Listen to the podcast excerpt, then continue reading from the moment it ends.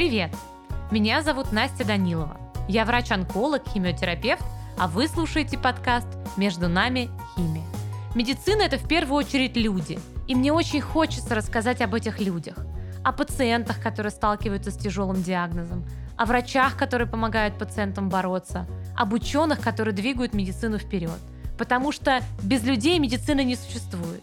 И важно помнить, что и пациенты, и врачи живые, интересные, классные и самоотверженные люди. Поэтому я говорю с ними. В первом выпуске я поговорю со Светланой Липовских. С 2020 года она живет с метастатическим раком молочной железы. Она прекрасная мама, жена, работает в Сколково, и также она пациент с онкологическим диагнозом. Я познакомилась с ней около года назад, когда Светлана пришла ко мне на консультацию. А сейчас – она и сама помогает другим пациентам, открыто говорит о своем диагнозе и поддерживает тех, кто, как и она, столкнулся с болезнью. Светлана, здравствуйте. Привет. А расскажите о себе, кто вы, чем вы занимаетесь? Ну, меня зовут Света, как уже сказали. Мне 38 лет. Я научный сотрудник, периодически жалеющий, что не в онкологии, но я физик-материаловед. Я онкопациент уже три года. Работаю в Сколково, в Сколковском институте науки и технологий, научный сотрудник. Я жена, я мама маленькой пятилетней дочки и занимаюсь всем подряд. Я очень люблю работу, я очень люблю путешествия, люблю свои хобби, делать руками, рисовать и веду блог по популяризации метастатического рака молочной железы. И это сейчас стало одной из моих основных деятельностей. Здорово. А расскажите, пожалуйста, вот про вашу профессию. Мне просто очень интересно. А, я очень мало знаю о физике. Чем занимается физик-материаловед? Конкретно я занимаюсь электронной микроскопией, то есть исследованием материалов с помощью методов электронной микроскопии. Это может быть сканирующая электронная микроскопия, просвечивающая. Мы в основном занимаемся в нашем центре материалами для источников тока, то есть материалами в энергетике. Это материалы для батарей, для аккумуляторов. Да? То есть у каждого у нас в телефоне, в смартфоне есть аккумулятор. И мы, конечно, все хотим, чтобы наши аккумуляторы были как можно более легкими, как можно дольше держали зарядку, да, и были конечно, безопасными, потому что когда мы читаем новости, что что-то взорвалось, становится немножко не по себе. Я один из тех людей, которые там двухмерные, трехмерные картинки может составлять о вот этой вот атомной структуре э, веществ, и таким образом получая понимание, как те или иные вещества на самом деле работают. Очень круто. Звучит очень круто и очень сложно. Физика была для меня всегда таким суперсложным предметом, поэтому это выглядит все космически сложно и ужасно интересно. Но вы еще говорите, что вы онкологический пациент. Да. И вы живете с метастатическим раком молочной железы. Да. Расскажите, пожалуйста, как вам поставили этот диагноз, сколько вам было лет и как это произошло? Ну да, диагноз мне поставили три года назад. Я вот недавно отметила 36 курсов, то есть 36 месяцев, которые я принимаю свое лечение. Ну, началось все очень неожиданно для меня. То есть на тот момент у меня дочки, ну, то есть я сначала я забеременела, я родила дочку, я ее кормила грудью два года, и к концу кормления прошло еще полгода, то есть мы завершили кормление, но у меня было ощущение какой-то остающейся слабости. Плюс с самых родов меня мучили боли в спине, но причем они были, ну, как говорили врачи, очевидно, такой неврологической природы, то есть прихватывала спину, потом отпускала, я не могла разогнуться, потом могла. И, в общем, практически все время после родов я так или иначе занималась э, спиной. Очень многие говорят, да, что в беременность нарушаются ну, там, мышцы, могут какие-то слабеть, да, боли в спине, что это довольно частый такой спутник женщин в беременность, после родов. Слабость тоже часто спутник женщин, которые кормят грудью, например. То есть был какой-то такой набор совершенно неспецифических симптомов, с которыми я ходила к разным врачам. Я была у терапевта, естественно, проверить типичные женские там анемия, ну вот такие вот общие вещи, да. Я была у невролога и пыталась заниматься там и упражнениями мне назначали, и массажи, и лекарственные курсы, но все как-то как-то вот вроде бы и помогало чуть-чуть, а потом опять не помогало. Но, в общем, каких-то ярких симптомов у меня не было. То есть я была, конечно, замотанная мама совершенно бешеной двухлетки, ну вот, которая даже к пяти годам не перестала такой бешеные, вот, с недосыпом и со всеми вот этими проблемами. И, собственно, ни один врач не мог предположить, что у меня может развиваться онкологическое заболевание, потому что все анализы, которые я сдавала, вот, там, анализы крови, общие и так далее, они там клинические и биохимия никогда не указывали, что там что-то не так. То есть все выглядело идеально. Вот. Ну и в какой-то момент у меня опять начала в пандемию, как раз это было начало пандемии, мы были на даче, и после дачи у меня начала опять болеть спина в очередной раз сильнее, и я думаю, ну все, надо еще раз сходить к врачу. И я пошла к неврологу, невролог назначил МРТ спины, и по стечению обстоятельств я в тот же момент подумала, что ну, я схожу первый раз в жизни к мамологу. И я была в один день у мамолога и у невролога. Мамолог посмотрела мне грудь, опросила меня, не нашла ничего подозрительного сказала, что все хорошо, но по ДМС принято назначать УЗИ, ну, всегда, и она назначила УЗИ, соответственно, направила меня на УЗИ. В этот момент я сделала МРТ и получила совершенно шокирующий результат. Было написано вторичное поражение скелета, обратитесь к онкологу. Но я в тот момент даже не понимала этих слов, честно говоря. То есть я искала, естественно, там грыжи, протрузии, тем более у меня наследственность как раз по папе была такая со спиной сложная. И тут я увидела что-то, что я вообще не могла понять. Я стала гуглить, я стала звонить. Я даже не помню толком, что я делала. Звонила там знакомому врачу. Мне сказали, иди там срочно к онкологу. Я пришла, мне говорят, мы, говорит, пойдем по легкому. А, говорит, сначала по короткому пути сделаем рентген легких. Мне делать рентген легких, все хорошо. Говорит, ну теперь сцинтиграфия. Типа. Ну, вот. И постепенно, то есть мне стали назначать какие-то да, обследования, меня направили, опять же, это было по ДМС, меня направили на УЗИ всего-всего-всего, всех органов. И все было идеально, то есть все УЗИ. На УЗИ груди нашли небольшое какое-то подозрение, как мне сказали, на расширенную протоку после грудного вскармливания. То есть это было там, не знаю, какое-то образование размером около сантиметра. Но в этот момент, поскольку был уже результат МРТ и, по-моему, результат сцинтиграфии даже, мне сказали, ну, давайте попробуем взять из него биопсию. А это оказался ну, такой очень агрессивный гормонозависимый рак. И, в общем, пазл с одной стороны сложился, вот. С другой стороны, конечно, течение все равно было нетипичным. То есть, когда мы сделали МРТ груди, мне поняли, что это мультицентрическая форма. У меня не увеличивались лимфоузлы подмышечные, хотя они были поражены. Они не пальпировались, не болели грудь не болела, ничего не болело, и при этом почти во всех костях были обнаружены метастазы, то есть, ну вот прям, не знаю, в половине позвонков, наверное, если не больше, ну никто и не считал, то есть пишут множественные, вот, и практически все кости скелета оказались поражены. Вот таким образом на совершенно ровном месте в 35 лет я вот столкнулась вот с э, такой вещью. От момента, когда вы увидели, что есть вторичное поражение костей, как вы дальше обследовались, то есть как вы решили, что вам нужно три мнения, как вы решили, где вы будете лечиться, вот как вот это такой, когда уже было понятно, что mm-hmm. есть явно какая-то проблема, до момента, когда вам уже выдали таблетки. Вот как это время проистекало и что вы делали? Ну, мне в этом плане повезло, что я довольно много в науке именно занималась на тот момент проектным менеджментом, то есть не только непосредственно наукой, и я такой человек все-таки довольно рациональный, хотя эмоционально мне было очень тяжело, но у меня вот это вот переживание и тревога, то есть я не могла есть, но у меня это не блокировало мысли в голове. То есть я не могла спать, есть, то есть состояние было очень тяжелое, но при этом как-то вот куда бежать и как действовать именно с точки зрения такого холодного рассудка, как-то у меня довольно хорошо это все работало. Единственное, мне надо было, чтобы там, естественно, у меня просто забрали весь быт, и я помню, муж даже с дочкой не уезжали на дачу на какое-то время, то есть потому что вот заниматься ребенком двухлетним, который ничего не понимает, я не могла. У меня сразу очень сильно депрессивное состояние появилось. Но так маршрут был такой, то есть э, сначала по ДМС МРТ было спины, потом сцинтиграфия, она подтвердила поражение скелета, параллельно пришла биопсия которая цитология, да, называется, mm-hmm. из груди тоже подтвердила онкологию, и после этого ДМС меня лечить больше не могла, потому что ДМС не входит в лечение онкологических заболеваний, ну, в мою ДМС. Я стала просто бежать во все стороны сразу и думать, что мне дальше делать. То есть мне, конечно, сориентировали, что мне нужно делать трипан биопсию, mm-hmm. мне надо делать ИГХ, вот, по костям вроде как сцинтиграфии с МРТ уже достаточно, уже все понятно. И, собственно, Я стала спрашивать просто у всех своих знакомых всевозможные, не знаю, контакты. Я просто, ну, То я есть человек... Вы искали как бы среди знакомых какой-то помощи, поддержки да, с точки да. зрения контактов, чтобы вас э, там маршрутизировали, да, и... сказали, кому идти. Да, и врача, которого я нашла, это был как раз врач, которая лечила также с РМЖ маму моей подруги. Я обратилась к ней, она меня сразу нацелила, ну, там, на пересмотр дисков, например. И вот этот отрезок до начала лечения именно я проходила платно, потому что мне не хотелось ждать.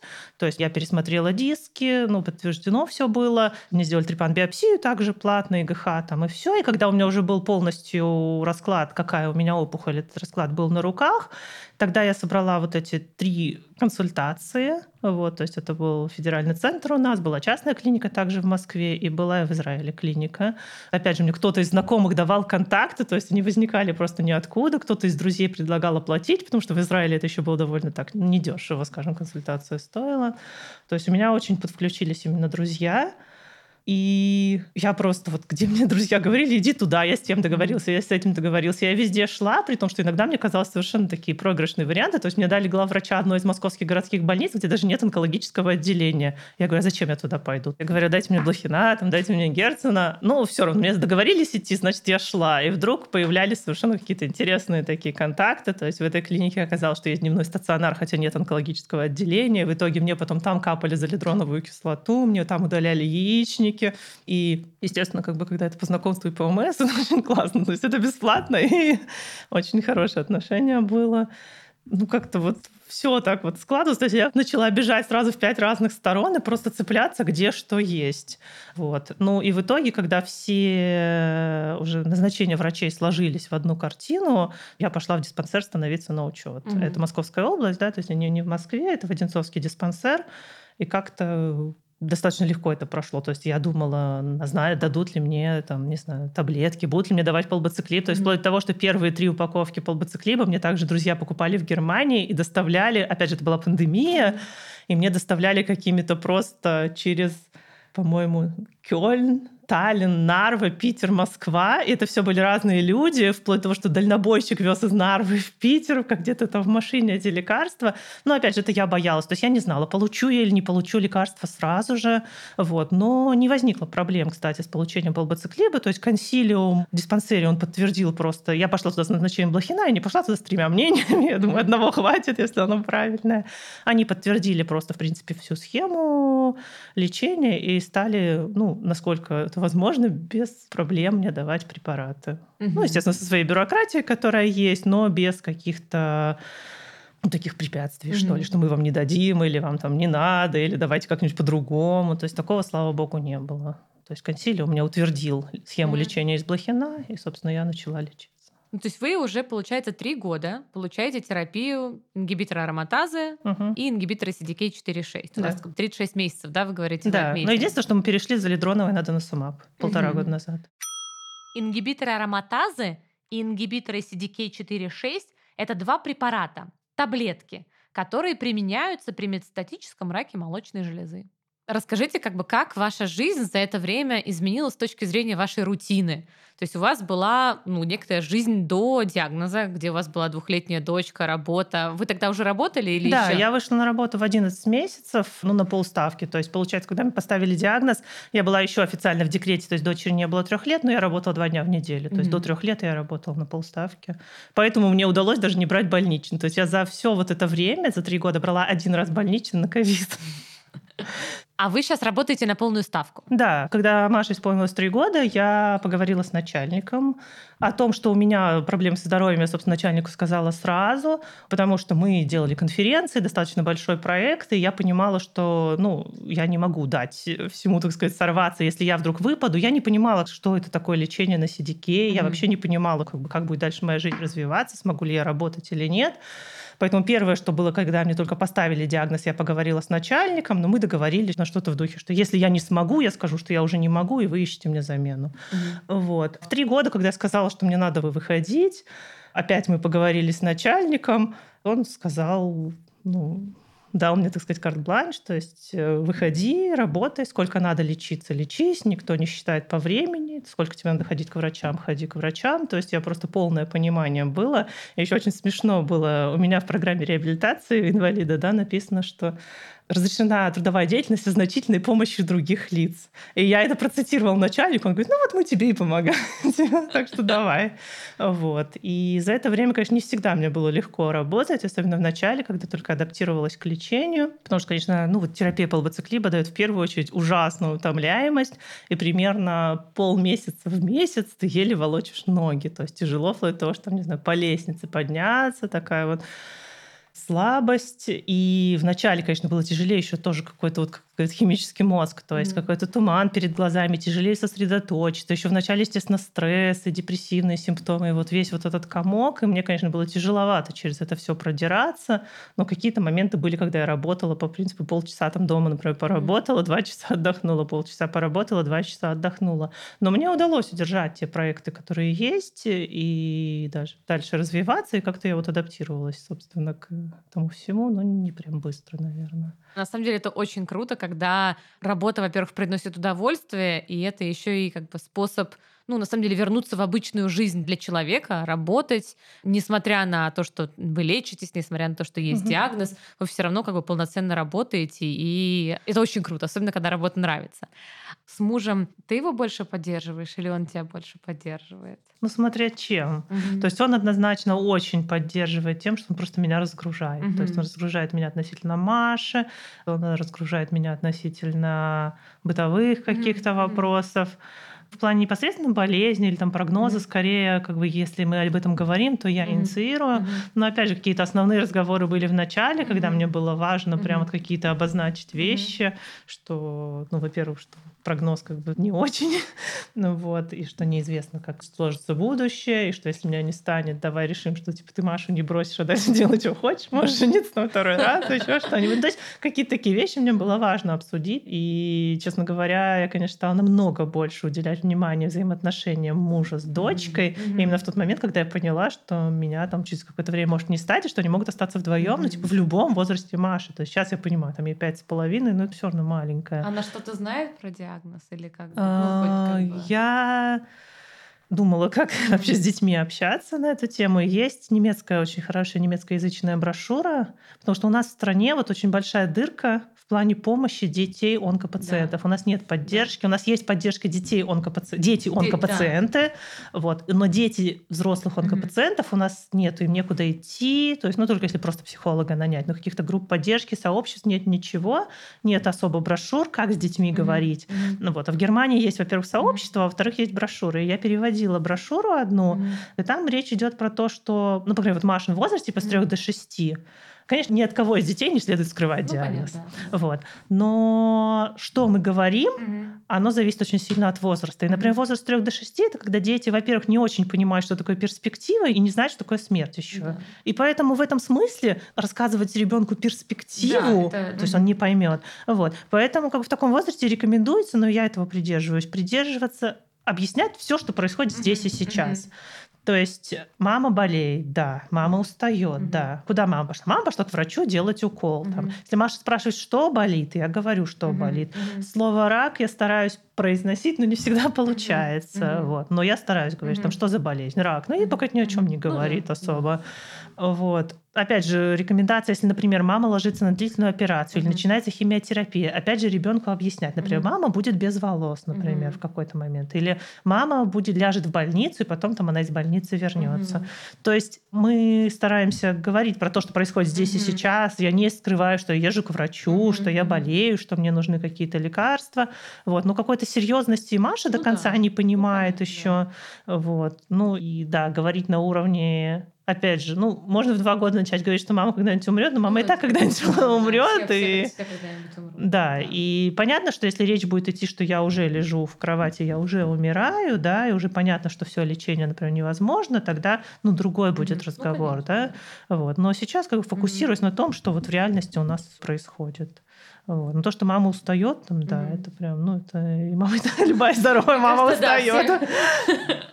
А расскажите, пожалуйста, вот как как бы физически вы адаптировались к лечению и к тому, что с организмом происходит что-то, потому что лечение гормона позитивного рака молочной железы — это резкий уход в менопаузу. Это гормонотерапия, и с побочными эффектами гормонотерапии. Это может быть боли в суставах, это может быть утомляемость, это может быть масса разных совершенно симптомов.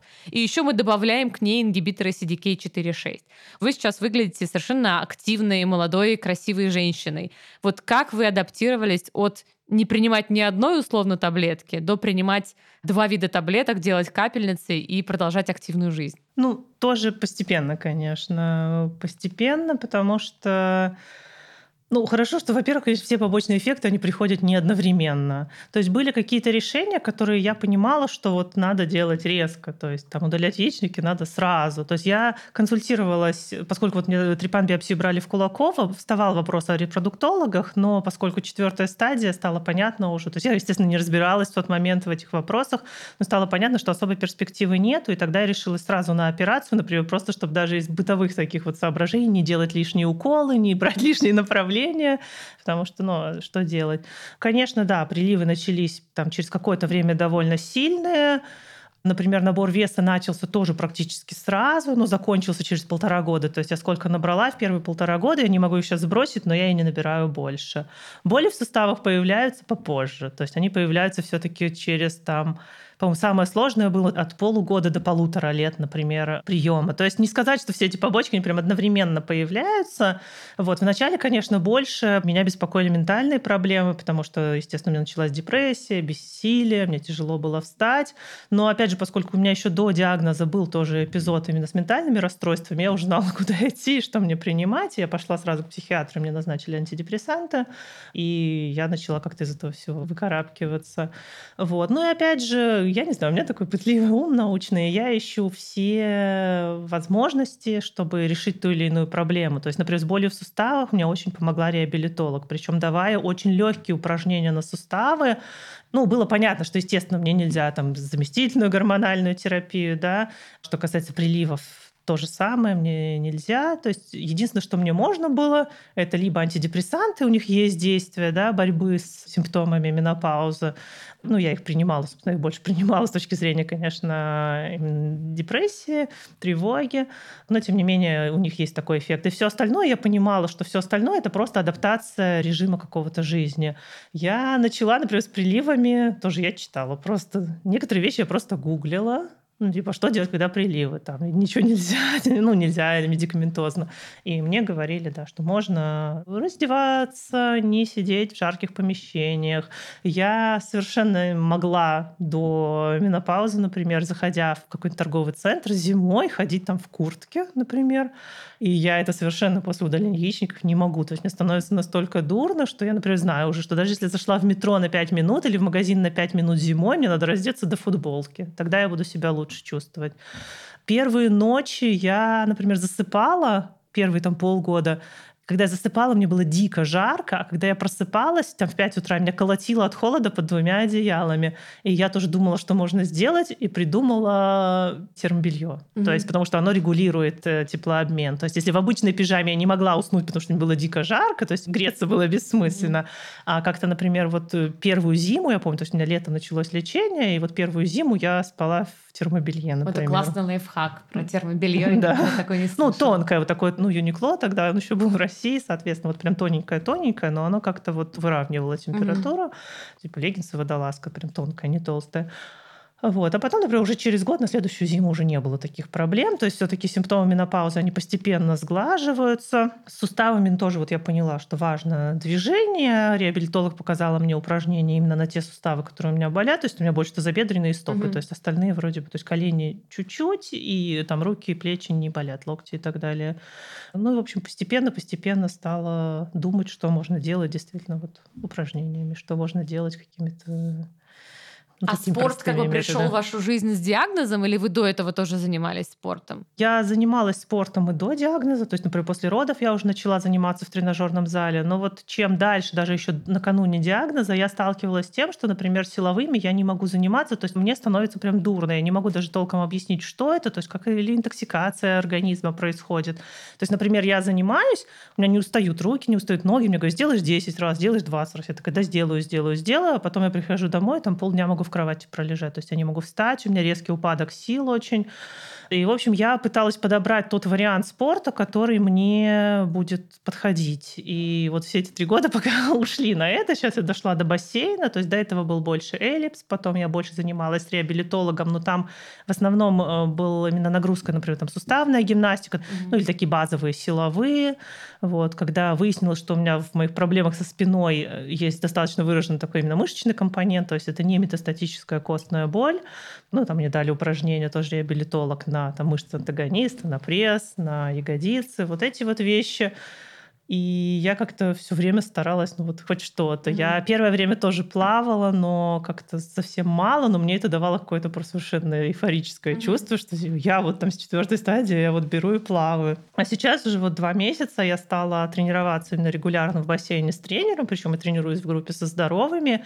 И, по крайней мере, сейчас я почувствовала, что мне вот мне реабилитолог сказал такую фразу, что после спорта вы должны чувствовать подъем сил, а не спад. То есть так подбирать нагрузку, то есть ничего хорошего нету. Ну, опять же, речь, может быть, не идет про абсолютно здорового человека, да, но когда, например, я занимаюсь, да, силовыми, а потом я не могу там встать, не могу восстановиться еще несколько дней иногда, ну, как бы это я поняла уже, что не дело. И вот сейчас как-то у меня вот сложилось, что после бассейна я плаваю там от 30 до 50 минут в среднем, вот, в хорошем темпе. Я занималась в детстве плаванием, поэтому, ну, плыву как могу и стараюсь сейчас на тренировках технику совершенствовать, вот. Но я выхожу прям вот с подъемом сил, и у меня меньше прям начали сразу, опять же, болеть суставы. То есть все-таки суставная боль, как я поняла, именно вот связанная с менопаузой, это движение, конечно. Это то, что ну, вот, помогает. Но еще я как-то с детства не очень люблю таблетки, поэтому я имею в виду лишние, поэтому я очень редко пью обезболивающие, даже иногда, когда можно было бы его выпить ну, не знаю, когда там гриппозные симптомы, ломота, мне неприятные, а я такая, ну, не буду пить таблетки. Вот.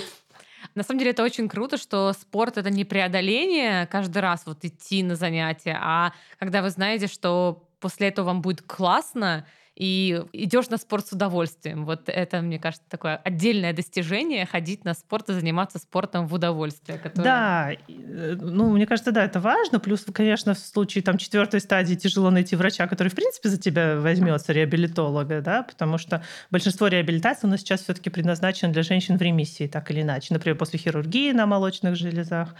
То есть мне было тяжело найти, но я нашла. И плюс, конечно, очень важна, я поняла обратная связь. То есть еще вот то, что спорт — это преодоление, немножко у нас в голове, что надо заниматься много, долго и сложно. Вот. А я в какой-то момент стала формулировать даже реабилитологу задачи, что я там хочу курс на 10 минут. То есть хороший реабилитолог, она может дать курс, от которого мне будет хорошо и на 10 минут, и там на 2 часа, mm-hmm. например.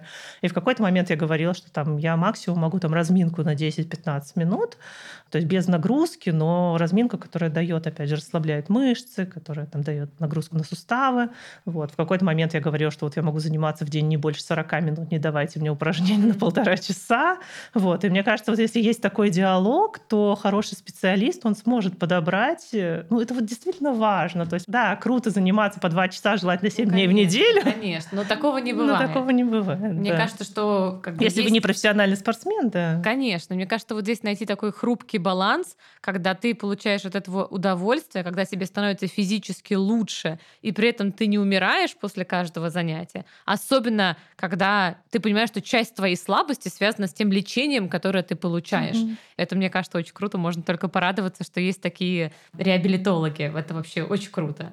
Вы как бы открыто говорите о своем диагнозе. Mm-hmm. Вы говорите, вы стали говорить об этом в соцсетях, вы говорите об этом активно с друзьями, как я понимаю, и вообще вы не боялись об этом говорить с друзьями. Вот как вы пришли к такой открытости, и вы открыто говорите, что у вас четвертая стадия рака молочной угу. железы. Вот как вы к этому пришли, и насколько здесь как бы помощь была близких, или вот как вы преодолели это? Ну, это было не сразу, я сразу скажу, то есть это не одномоментно было. Первый такой этап у меня был как раз, когда только поставили диагноз – я, опять же, думала немножко, наверное, рационально, в том смысле, что я буду говорить тем друзьям, про кого я знаю, что они нацелены на помощь людям. То есть про кого я знаю, что они были сами в каких-то очень сложных жизненных ситуациях, либо которые помогают людям в сложных жизненных да, ситуациях. Благо, у меня таких друзей много, но это были абсолютно, то есть не все. То есть в первый день, когда мне поставили диагноз, я не написала в соцсетях «Всем привет, у меня четвертая стадия рака». То есть я написала, но я сделала группу из 10 человек и им написала. Ну, условно, да, там 10 там 8-10 семей, людей. А, а вы стали гуглить сразу? Как бы вот вы узнали о диагнозе, вы начали гуглить? Там, я, честно говоря, уже не помню. Не ну, наверное, да. Я думаю, я стала все гуглить. Я такой человек, что когда тревожно, естественно, начинаешь mm-hmm. гуглить все подряд.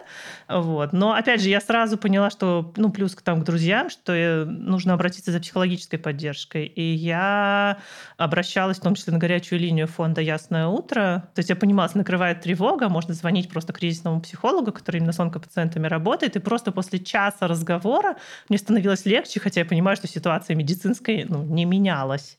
И то есть я еще вот в этом какой-то ресурс нашла для себя. А что касается друзей, ну, я звонила. То есть я человек, который раньше никогда там тоже особо не просил, ни в чем не нуждался. Но тут я звонила друзьям, которым я доверяю, рассказывала, какая ситуация, и спрашивала, чем мне могут помочь. И мне очень хорошо помогли деньгами, мне помогли связями. И я еще поняла, что не надо требовать, ну, или ожидать от окружающих людей то, что они тебе дать не могут. То есть надо понять, ну, вот у друзей у кого какие сильные стороны. То есть э, один муж моей подруги, он всегда помогает деньгами, причем может помочь очень крупной там суммой, но он не будет вести разговоры на тему, что ты чувствуешь. Он не умеет или, ну, не получается у него. Другой человек также там помог связями, но тоже он сам сказал, я не могу вот ну, то есть, что ему тяжело говорить ну, про конечно, это, да. но вот я, ну, то есть, там позвоню, организую и так далее. Вот. Одна была девочка, подружка, у которой, наоборот, у нее абсолютно не было финансовой возможности, но она могла там в какие-то моменты, когда я ездила как раз на залидронку на капельнице, приезжать за мной, не знаю, мы красили губы красной помадой, брали кофе, ехали на залидронку, она сидела, ну, там капельница не длинная, она mm-hmm. сидела со мной, потом отвозила домой, то есть она устраивала мне праздник из вот этой, не знаю, для меня было вот эта капельница раз в месяц, когда я капла, это был для меня как праздник. То есть вы с подружкой, с кофе, с рестораном, красной помадой, платьями. Вот. Ну, в общем, очень важно, да. То есть вот когда нет каких-то внутренних, не знаю, избыточных ожиданий по отношению mm-hmm. к людям, то есть понимание, что каждый человек, у него есть одна какая-то обычно сильная сторона, которую он может помочь. Кто-то как раз наоборот может помочь разговором, ты можешь выговориться, но человек не может помочь, например, делом. И у меня как-то так сложилось, что вот, ну, вот эта вот мозаика, что mm-hmm. разные друзья мне помогли разным. Это на самом деле супер такая как бы важная история, не только касается там онкологического, вообще ну, да, касается вообще... жизни, касается взаимоотношений людей, не требует требовать от человека то, что он тебе не может дать. Да. Я тоже занимаюсь психологом, и мы тоже говорим с ним о том, что нельзя требовать от других людей. Во-первых, если ты не артикулируешь, что тебе нужно, а во-вторых, у всех разные возможности, и будь то, не знаю, психологическая помощь или деньги, это, это очень крутая и важная история про это говорит, что действительно есть друзья, которые, ну, не могут с тобой разговаривать, но могут помочь, mm-hmm. не знаю, отвести, привести, купить еду, не знаю, приготовить. А есть какие-то близкие или даже внутри твоей семьи, есть близкие, которые, наоборот, будут с тобой там сидеть и слушать, как ты им рассказываешь. Это... Ну вот, например, муж, да, у меня, у него с детства, он очень боится врачей, клиники и всю эту атмосферу. То есть, например, вариант, чтобы он взял на себя коммуникацию с врачами или даже ходить со мной по врачам, ну, извините, мне приходится его больше успокаивать, чем э, он меня успокоит. Но при этом он может взять дочку, и они вдвоем там к бабушке могут на неделю уехать и оставить меня, например, одну, хотя бы без лишних факторов стресса. Для меня это, например, важно было. Вот. Но в то же время он может поговорить как раз, послушать, можем обсудить, потому что, конечно, вопросы, касающиеся жизненного планирования, семейного планирования, конечно, тоже, ну, понятно, что болезненно все это изменила очень сильно, но, например, муж никогда не уходил от сложных разговоров, mm-hmm. и это меня очень, например, поддерживает. Вот. А возвращаясь к тому про соцсети, да, да. как я стала... Вот, то есть первая вот эта фаза была, когда я выбрала, ну, то есть несколько друзей, кому я говорила, вам это помогало говорить и рассказывать близким? Как бы вам давало это какое-то чувство поддержки от того, что вы сами об этом говорили. Или, да, да, да. То есть мне это и даже, ну да, от того, что я тоже себя преодолела mm-hmm. где-то, от того, что я прошу, я думаю, о, я умею просить, надо же. Следующий момент был, когда я уже поняла, что я начала опять же, в закрытой группе вот этих там нескольких человек вести дневник, писать о том, что происходит, и потом поняла, что, ну, где-то через там полгода, что я хотела бы этим делиться. И первое время создала как раз свой аккаунт первый в соцсетях, он был у меня анонимный, я не публиковала фотографии, не публиковала своего имени, и публиковала просто там заметки свои, рассказы. Ну, где-то через год, наверное, я, или, может, даже чуть меньше, я поучаствовала в одном из проектов, где я рассказала про себя уже со своим лицом и со своим именем, и тогда я уже поняла, что, ну, вроде как я готова писать открыто, я готова, ну, там, не знаю, что кто-то будет про меня плохо думать, что будет, может быть, какой-то неадекватный комментарий. Ну, это всегда в соцсетях. Ну, да, 90% да, людей суперадекватных, да. мне, конечно, да, в этом плане конечно. очень повезло. Ну, всегда кто-то может что-то не то написать, может просто не тактично mm-hmm. выразиться, даже не да. то, что неадекватно, не тактично, может ранить. Но я поняла, что я это уже могу. То есть, что mm-hmm. у меня как будто достаточно опоры, чтобы, если кто-то мне скажет что-то не подумав или не сумев сформулировать как-то правильно, либо высказав какой-то стереотип, там, в стиле, когда что там умрешь или еще что-то. Вот. Но я поняла, что я смогу это уже вынести, то есть, mm-hmm. что у меня достаточно каких-то сил. И вот где-то, да, наверное, через год примерно после диагноза я начала уже более-менее открыто писать в соцсетях. А вам это дает опору сейчас? Да. Но я, во-первых, не пожалела за эти два года. А во-вторых, да, ну я, в принципе, довольно открытый человек. То есть не могу сказать, что я прям себя преодолевала, я скорее mm-hmm. себя притормаживала, что а может не все писать, а может вроде как неудобно. ну, вот. Но в какой-то момент тоже я поняла, когда стала знакомиться с другими девочками, когда мы стали какие-то сообщества создавать, и стала понимать, что это приносит пользу еще окружающим, mm-hmm. в этот момент ну, я совсем перестала сомневаться. То есть в какой-то момент мне казалось, может, чрезмерная открытость, а потом поняла, что, ну, как бы я не чувствую это лично дискомфорта от этого. То есть, что значит, может, с точки зрения кого-то или для кого-то другого это была бы чрезмерная открытость. Для меня это нормально, и плюс я вижу, что это приносит пользу другим людям, потому что они читают меня, и ну, уже несколько было девочек, как мы ставили диагнозы после mm-hmm. меня, и которые как-то либо с кем мы стали общаться, либо в какой-то момент я помогала там советом. И ну, это те люди, которые, да, говорят, что вот мы думали, что уже все, жизнь mm-hmm. закончилась, что уже пора в петлю. А оказывается, вот на тебя посмотрели, типа живешь, и тоже начали жить. Ну, жить, лечиться, это настолько, насколько получается. Ну, это на самом деле очень круто. А какой основной запрос, с которым к вам как бы приходят другие пациентки или пациенты? Вот что они вас спрашивают? Что они хотят от вас услышать? Ну, мне кажется, разные. То есть, поскольку я в блоге пишу совершенно на разные темы, и как бы запросы очень mm-hmm. разные.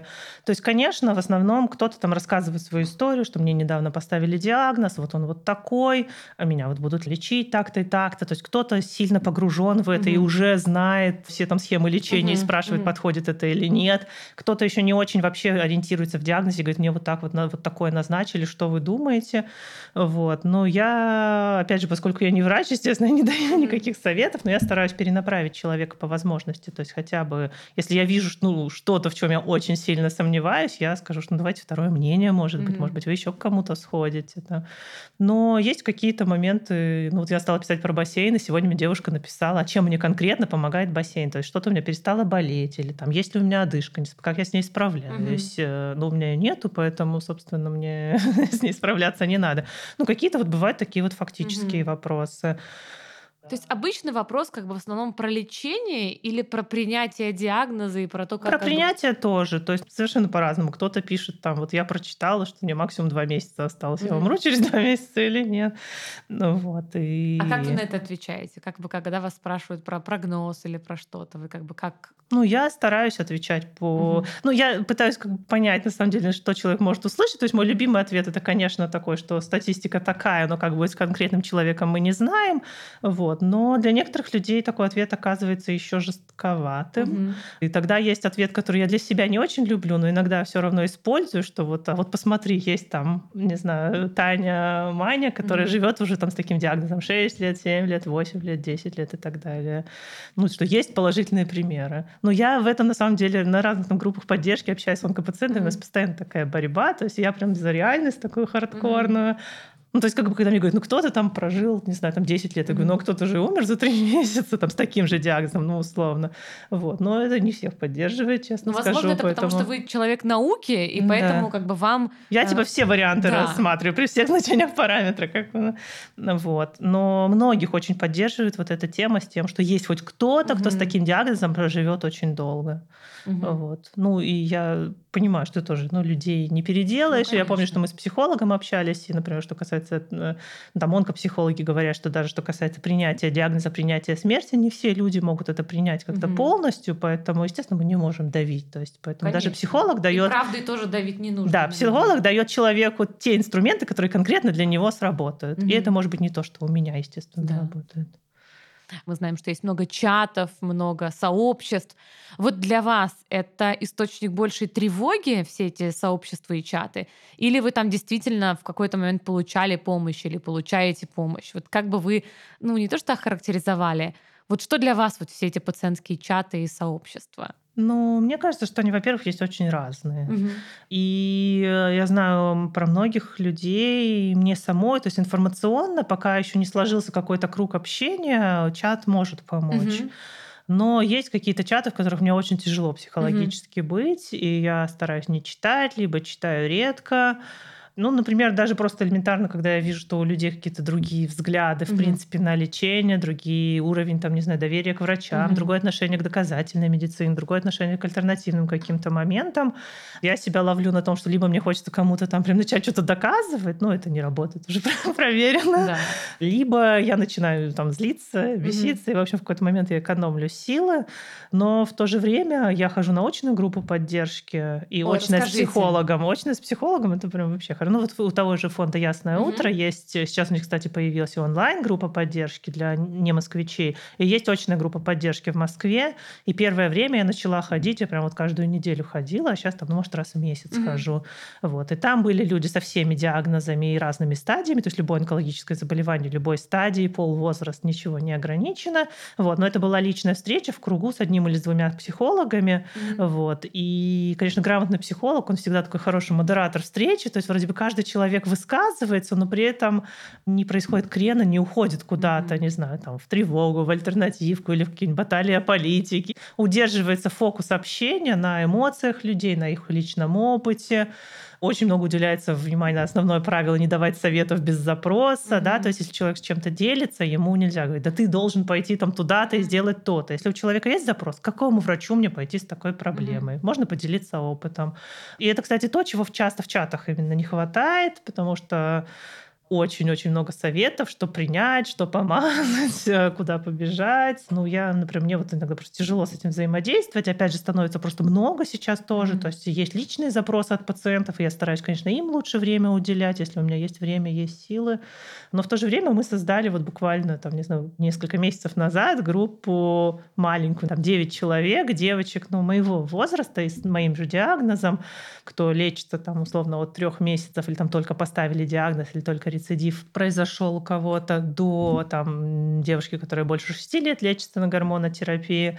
И как-то у нас появились очень много общих тем, и Мгм. получилась такая социализация, и вот эта группа прямо начала поддерживать, причем Мгм. всех. То есть у нас нету там явного лидера, который говорит, делайте все, как я скажу.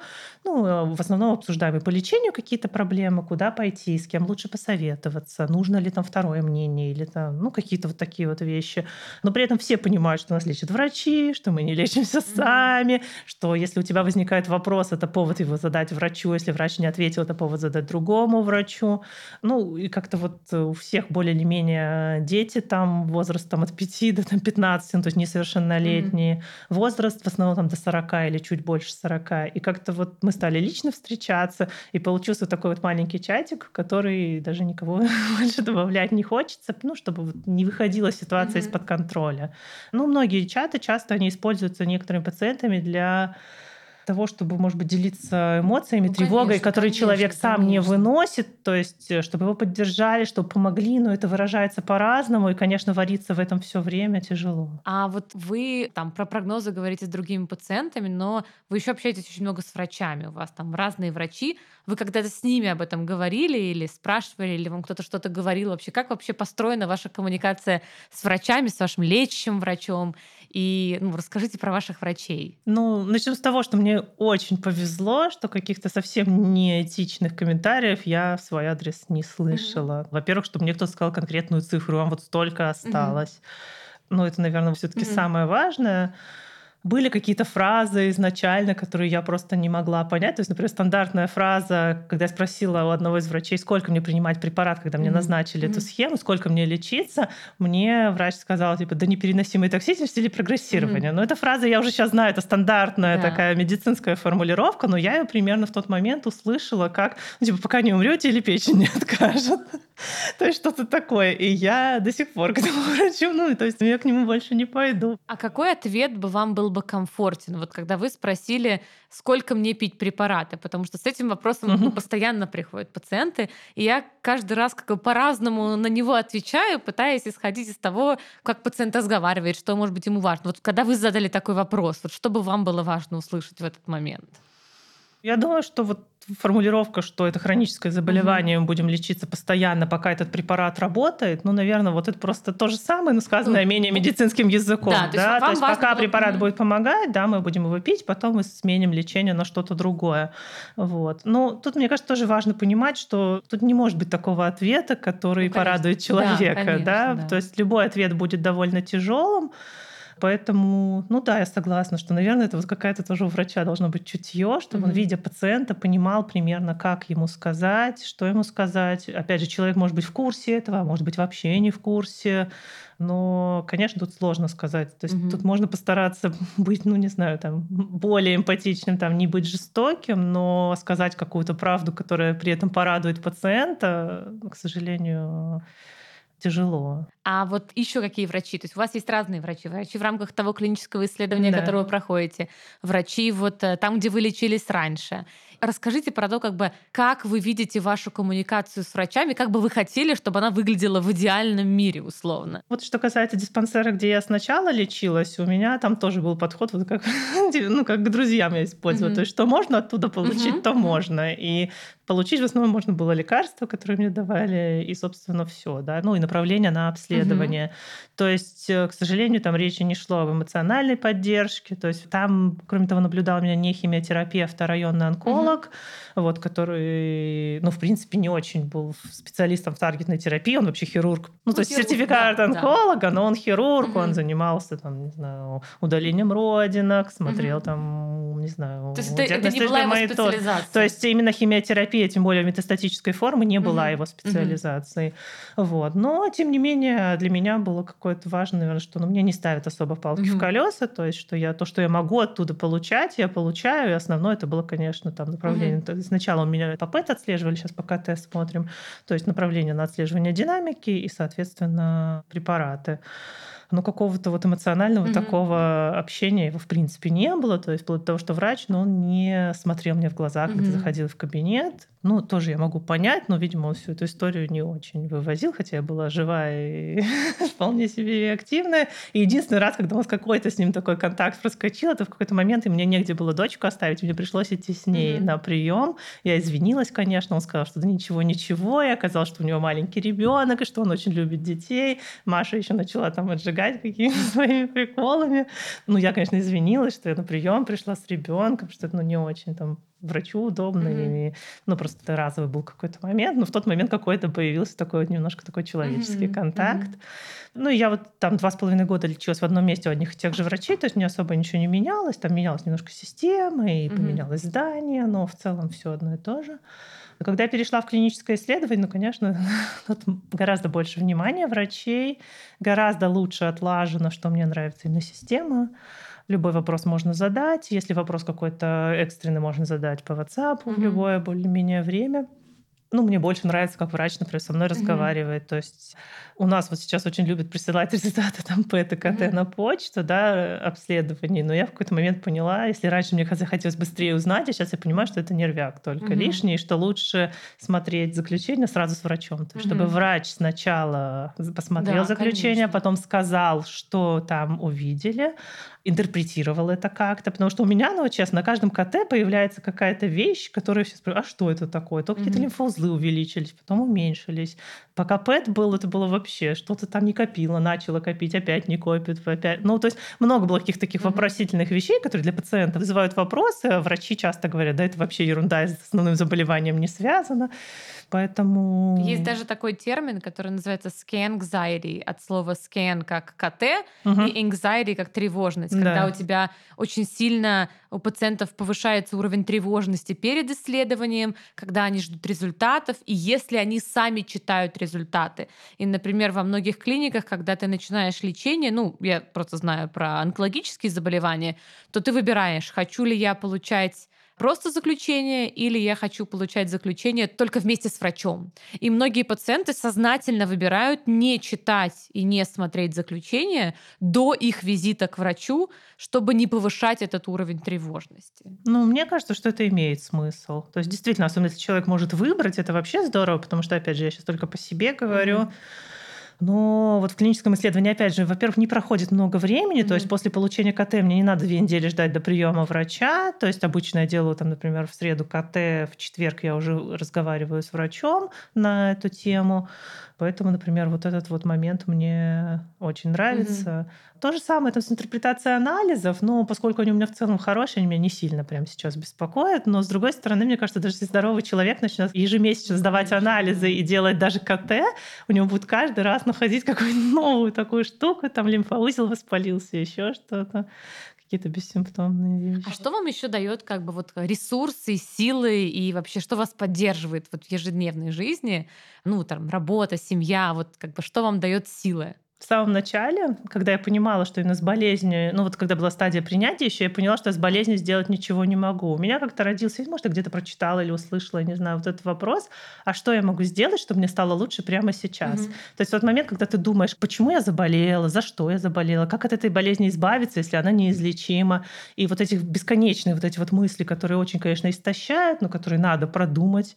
В этот момент я как-то пришла к тому, что вот к этому вопросу, что я могу сделать прямо сейчас, чтобы мне стало лучше. Вот. И это оказались какие-то мелочи. То есть это может быть, не знаю, мне нравится то, что связано, например, там, с косметикой. Я mm-hmm. первый там, год стала очень много себе покупать косметики. Потом как-то косметика отошла, началась там одежды. Занималась со стилистом, подбирала себе гардероб.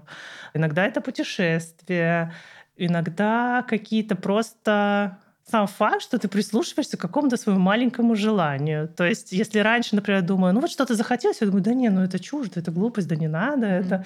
А тут я поняла, что иногда просто каким-то даже нелогичным вещам, не знаю, идешь мимо магазина и думаешь, вот и там, не знаю, ложку хочу. Mm-hmm. Раньше, какую ложку, там, зачем мне ложка? Но иногда просто следование к маленьким желаниям, оно поддерживает. Иногда сказать то, что я раньше думаю, может быть, промолчать. Или там спросить кого-то про что-то, когда я раньше бы стеснялась, например. Думаю, mm-hmm. ну что я буду человека беспокоить? Там, что...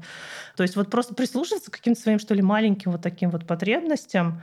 И, конечно, в начале лечения меня тоже... Я на первом же курсе полбоциклива поехали с семьей на море, и меня очень поддержал этот факт, когда я зашла в теплую воду на море, море. И я почувствовала, что параллельно с тем, что со мной происходит какой-то совершеннейший ужас, я могу еще ощущать радость, ощущать приятную воду, ощущать тепло. То есть я поняла, что, ну, видимо, даже в тот момент, когда мне, так сказать, поставили диагноз, что ну, я еще не все потеряла. То есть в тот момент моя жизнь не закончилась. И сейчас я больше, да, наверное, придерживаюсь философии, что утром проснулись, ну, как бы, если есть силы что-то mm-hmm. делать, значит, делаем, да, если нет сил, ну, значит, надо как-то отдохнуть. Ну и, конечно, режим э, работы, отдыха mm-hmm. меня тоже, например, очень поддерживает, спорт поддерживает, общение, друзья. Как происходит вот в вашей семье сейчас какое-то там планирование ближайшее, там отпуск, не отпуск или там долгосрочное? Вот как это происходит у вас? Вы как бы что вы обсуждаете, что вы не обсуждаете? Ну, в общем, с планированием я просто в какой-то момент тоже, то есть сначала, конечно, мне не хотелось планировать, mm-hmm. потому что кажется, что опять же жизнь закончилась, что еще планировать. Но опять же, я всегда раньше, там, до болезни, была человеком как раз склонным там, к перфекционизму, mm-hmm. к очень четкому контролю. И для меня то, что если я что-то запланирую, оно срывалось, это была катастрофа. А тут, ну, еще после во время пандемии, и да. вообще сейчас такая ситуация, да, в стране. С планированием, с планированием очень, очень тяжело да. даже, да, у здоровых людей. И в какой-то момент я приняла, что, ну, если я не буду ничего планировать, у меня ничего не произойдет. Mm-hmm. То есть невозможно, ну, скажем, невозможно сегодня решить, что мы едем в отпуск, и завтра поехать. Это будет очень дорого, это нереально.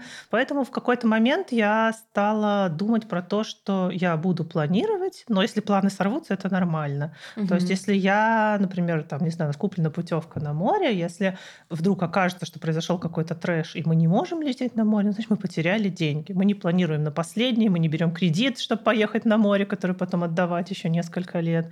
Поэтому, ну, если вот так сложится, значит, так сложится. Угу.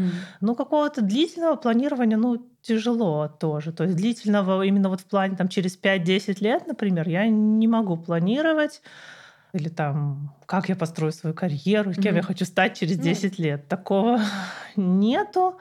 Ну, не могу сказать, что меня это тревожит, меня в каком-то степени даже освобождает это. То есть э, я сейчас делаю, сейчас mm-hmm. развиваюсь. Если у меня есть какая-то конкретная задача, например, на работе, которую я не могу решить, я читаю, я что-то спрашиваю.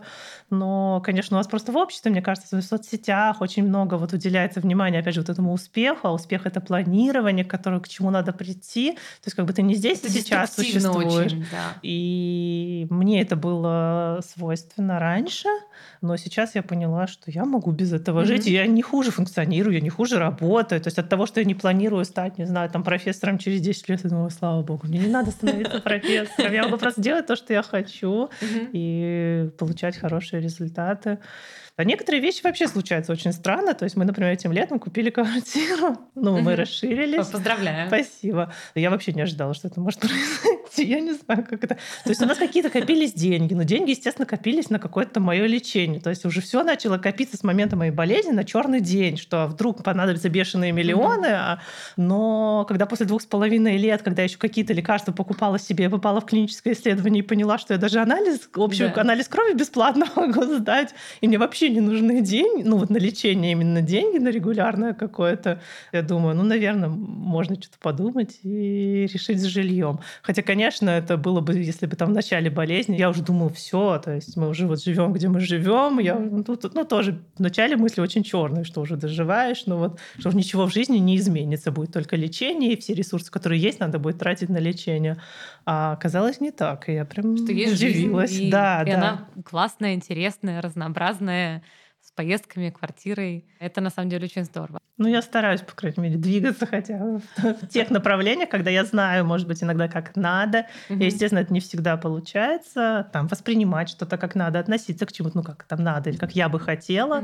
Но опыт показывает, что постепенно все равно получается. Как-то по шажку, по шажку, и вдруг ты замечаешь, что ты перестаешь чего-то бояться, перестаешь к чему-то придавать слишком большое значение или что-то вот, ну, меняется в жизни. И мне кажется, у меня вот эти три года это прям время каких-то очень больших перемен, прям вот в хорошем, наверное, mm-hmm. смысле. Ну, конечно, потому что как бы, ну, жизнь кардинально меняется, естественно, это приносит как и очень много там сложностей, так и много открытий, которые тебе что-то раскрывают. И очень здорово, когда ты это понимаешь, и когда ты можешь взять из этого что-то и хорошее, и какие-то ну, положительные вещи mm-hmm. тоже во всем в этом есть. Ну и важно желание. То есть я, например, тоже в тот момент, когда мне поставили диагноз, у меня была мысль, состояние было, естественно, ужасное, и я подумала, что явно я прям там завтра не умру. То есть, может, я проживу год, может, два. А что, если я проживу два года в таком состоянии ужасном? И вот тогда мне стало реально страшно. Mm-hmm. Мне было страшно не столько от мысли, что я проживу там год или два,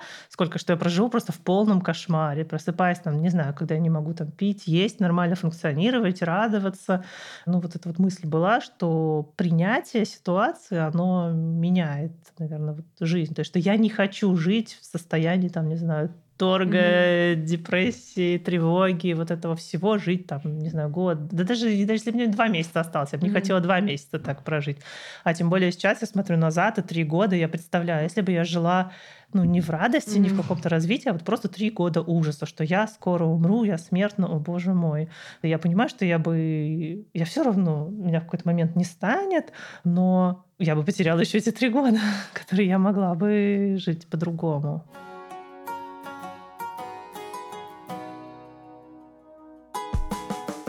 Вы слушали подкаст «Между нами химия» – проект, объединяющий врачей и пациентов. В описании выпуска мы оставили ссылку на Telegram-бот. В него вы можете прислать любой вопрос о раке молочной железы, который вас беспокоит. На самые важные из них я постараюсь ответить в конце сезона. Рассказывайте о подкасте друзьям, ставьте лайки в Яндекс Музыке, оценки в Apple подкастах и пишите комментарии. Услышимся через две недели. И помните – что бы ни случилось, сначала проконсультируйтесь со специалистом.